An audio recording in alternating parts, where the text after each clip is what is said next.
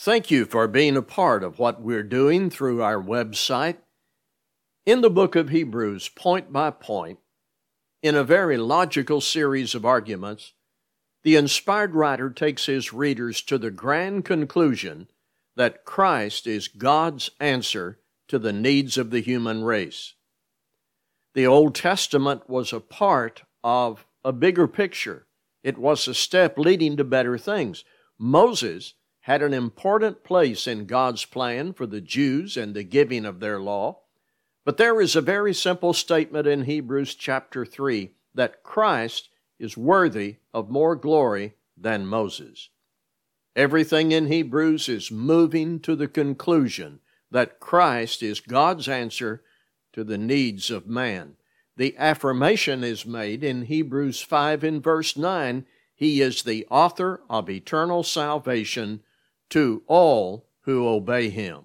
Well, there comes a time and place for the writer to take his readers to the future and build healthy expectation and anticipation of the second coming of Christ.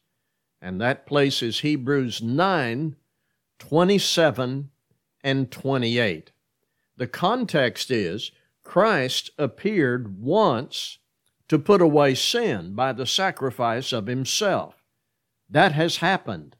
Now, to what will happen in the future, I'm in Hebrews 9 27 and 28. And just as it is appointed for man to die once, and after that comes judgment, so Christ, having been offered once to bear the sins of many, will appear a second time, not to deal with sin, but to save those who are eagerly waiting for him. In the first part of our study, it may seem I'm being almost tedious in the attention I give to the text, but I promise I have a destination. I want us to see first something I simply will call certainty. Notice how the writer affirms certainty about the second coming. As it is appointed for men to die once, and then he says, Christ will appear a second time. In English, it would be cumbersome to diagram the sentences here, but what's happening is the writer is communicating certainty by linking one certain thing with another just as men will die. We understand that to be certain. Christ will come again. We do this same sort of thing in our vernacular.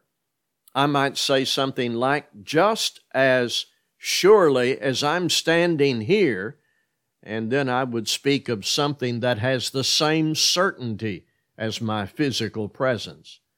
We say those kinds of things to stress the certainty of something we want to talk about. And that's the idea in Hebrews 9 27 and 28. The writer assumes that all his readers know they will die.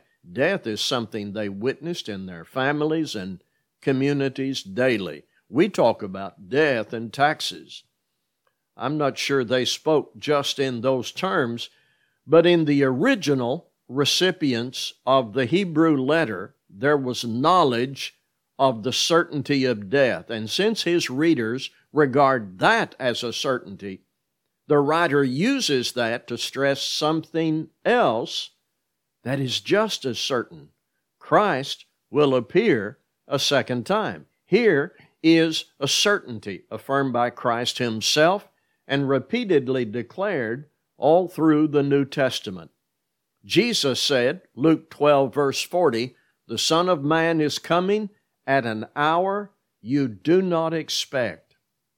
Then, when Jesus ascended into heaven, again the promise, this same Jesus who was taken up from you into heaven will so come in like manner as you saw him go into heaven. When Paul wrote to the church at Corinth discussing the Lord's Supper, he said, Do this till he comes. 1 Corinthians 11 26. In Philippians 3 and verse 20, Christians eagerly wait for the Savior. In 2 Thessalonians 5 in verse 2, the day of the Lord will come as a thief in the night. So this is something Bible students and Christians are well acquainted with. Jesus is coming back. And here at the end of Hebrews 9, the writer is stressing the certainty of that and the value of that event to Christ people. We do not know when. We have no biblical reason to think he's coming to stay and reign on earth, but he's coming back and he will take his people to heaven. There should be in every Christian the highest level of certainty about that, but not just certainty about that future fact, but lively expectation. More about that later. Now look back at the text and let's explore something else we see. There is order to be observed in these words. And the order or sequence is not without consequence. If we mixed up the order, we would be open to spiritual confusion. Certain terms signify order after and second. The order is simple death, then after death, judgment. Death comes first. Jesus came the first time to put away sin by the sacrifice of himself. He will come the second time apart from sin for salvation. So there is a definite sequence or order. That's part of the way words appear in the text in Hebrews 9 27 and 28. Now, it is important when you read a passage like this and you see sequence or order not to assume immediacy.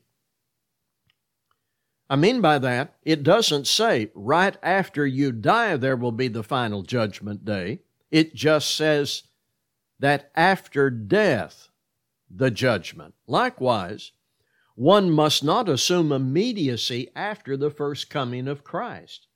This was a mistake made by some brethren in Macedonia, in Thessalonica. There was some confusion about how soon Christ would return. Apparently, there were some false teachers who played on that confusion to their advantage, they thought. So it becomes important for the modern Bible student to understand that order does not imply immediacy. In the third place, working through the text in Hebrews 9 27 and 28, let's consider how the writer makes a vital historical reference. Christ was offered once to bear the sins of many. Now, here's what we're going to call that that's an event fixed in history, fixed in time. One of the critical arguments in the book of Hebrews is Jesus' death for the remission of our sins was a singular event. Now, here's why that's important. Under the Old Testament system, there were repeated animal sacrifices. Jesus came to fulfill the law, and in his death, a single event, the gift of forgiveness was purchased for all who obey him. The importance of this is observed as you continue to read out of chapter 9 into chapter 10. I want to do that. I want to do some reading now in Hebrews chapter 10, verses 1 through 10. And we're going to notice that singularity factor in the death of Christ. For since the law has but a shadow of the good things to come, instead of the true form of these realities, it can never, by the same sacrifices that are continually offered every year, make perfect those who draw near. Otherwise, would they not have ceased to be offered, since the worshippers, having once been cleansed, would no longer have any consciousness of sins. But in these sacrifices, these are the animal sacrifices of the old law, but in these sacrifices, there is a reminder of sins every year, for it is impossible for the blood of bulls and goats to take away sins. Consequently, when Christ came into the world, he said, Sacrifices and offerings you have not desired, but a body have you prepared for me. In burnt offerings and sin offerings you have taken no pleasure. Then I said, Behold, I have come to do your will, O God, as it is written of me in the scroll of the book. When he said, Above, you have neither desired nor taken pleasure in sacrifices and offerings and burnt offerings and sin offerings, these are offered according to the law. Then he added, Behold, I come to do your will he does away with the first in order to establish the second. And by that will, we have been sanctified through the offering of the body of Jesus Christ once for all. Now pick up on that expression. Once for all. So in Hebrews 9 27 and 28, the inspired writer is careful to state these matters with the greatest clarity. It is certain, just as certain as death, Jesus will come again. There is an order, but that order does not imply immediacy. We don't know when He's coming, we just know He is. And there is the historical fact of the once for all sacrifice of Christ we add one more thing now in our study of the text Hebrews 9 27 and 28. There is future. He will appear a second time. It will not be to die on the cross again. It will be to gather his people and take them home. As stated by Paul in 1 Thessalonians 4 16 through 18. For the Lord Himself will descend from heaven with a cry of command, with the voice of an archangel, and with the sound of the trumpet of God, and the dead in Christ will rise first. Then we who are alive, who are left, will be caught up together with them in the clouds to meet the Lord in the air, and so we will always be with the Lord. Therefore, encourage one another with these words. We have been reviewing the New Testament facts about the second coming of Christ based on Hebrews 9 27 and 28, the certainty of the event, the order of death before judgment, his first coming before his second, the history of his once for all sacrifice, and then the affirmation of what will happen in the future. He will appear a second time. You know me so well, by now you probably already know I'm not finished yet. And you remember I said I had a destination.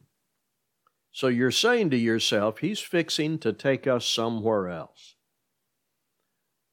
I want to talk to us about more than just facts and history and order.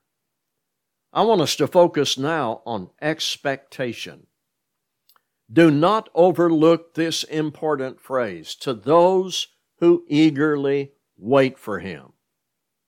That's a statement of the value of the second coming of Christ to His people who serve Him and wait for Him. It says, those who eagerly wait for Him. Can you read that phrase and be confident you are in that number?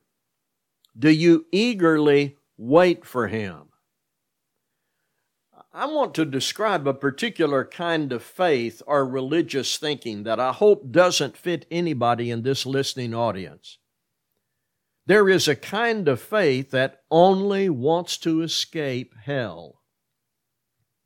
No great interest in praising and glorifying God, no deep seated affection for Jesus Christ, just don't want to go to hell. You'll hear people say that very plainly. Preacher, I sure don't want to go to hell. That's understood. But I hope for every one of us it is not just a matter of staying out of hell. We desire to see Christ and be with Him because we love Him. We shun hell because we know God will not be there. Christ will not be there. One way to tell you what I'm talking about is to say it this way Jesus is more than just a fire insurance policy. While the activity of our faith in Him certainly does provide an escape from eternal wrath, the writers of the New Testament dig much deeper when they speak of the second coming and the expectation of Christ's true people. Look again in our text at that phrase, those who eagerly wait for Him. Holding that thought, turn to 2 Timothy 4, verses 6 through 8, where Paul, near the end of his life, said, For I am already being poured out as a drink offering, and the time of my departure has come. I have fought the good fight, I have finished the race, I have kept the faith. Henceforth there is laid up for me the crown of righteousness, which the Lord, the righteous judge will award to me on that day, and not only to me, but also to all who have loved his appearing. Paul doesn't even mention the fire escape motive. He doesn't say, I get to escape hell. That's not his primary focus.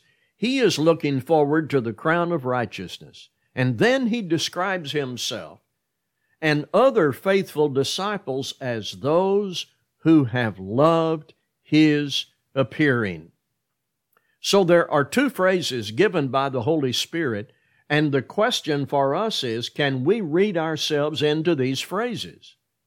Am I one of those eagerly waiting for Christ to return? Can we be included in that phrase, those who have loved his appearing?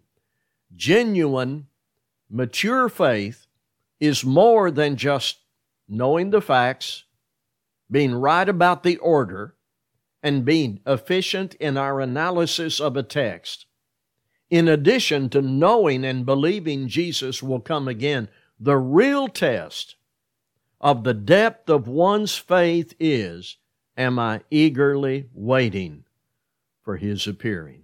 Loving Him, wanting to see Him, and be with Him forever should be a thrilling prospect. It enables us to conquer worry and stress. It propels us to more effectively be disciples of Christ. It motivates us to motivate others and work together in those things God has directed for His people to do. The eager expectation for Christ is simply an evidence that we not only believe in Him, we love Him and not only want to escape the fires of eternal punishment, we want to be with the Father and the Son in heaven forever. Hebrews 9 27 and 28. And just as it is appointed for man to die once, and after that comes judgment, so Christ, having been offered once to bear the sins of many, will appear a second time, not to deal with sin, but to save those who were eagerly waiting for Him. We need faith that gladly holds on to Christ as a treasure, our hope and joy not just a fire insurance policy. We can do better. We can reach deeper. We can pray more and grow in the activity of our faith. Thank you for listening.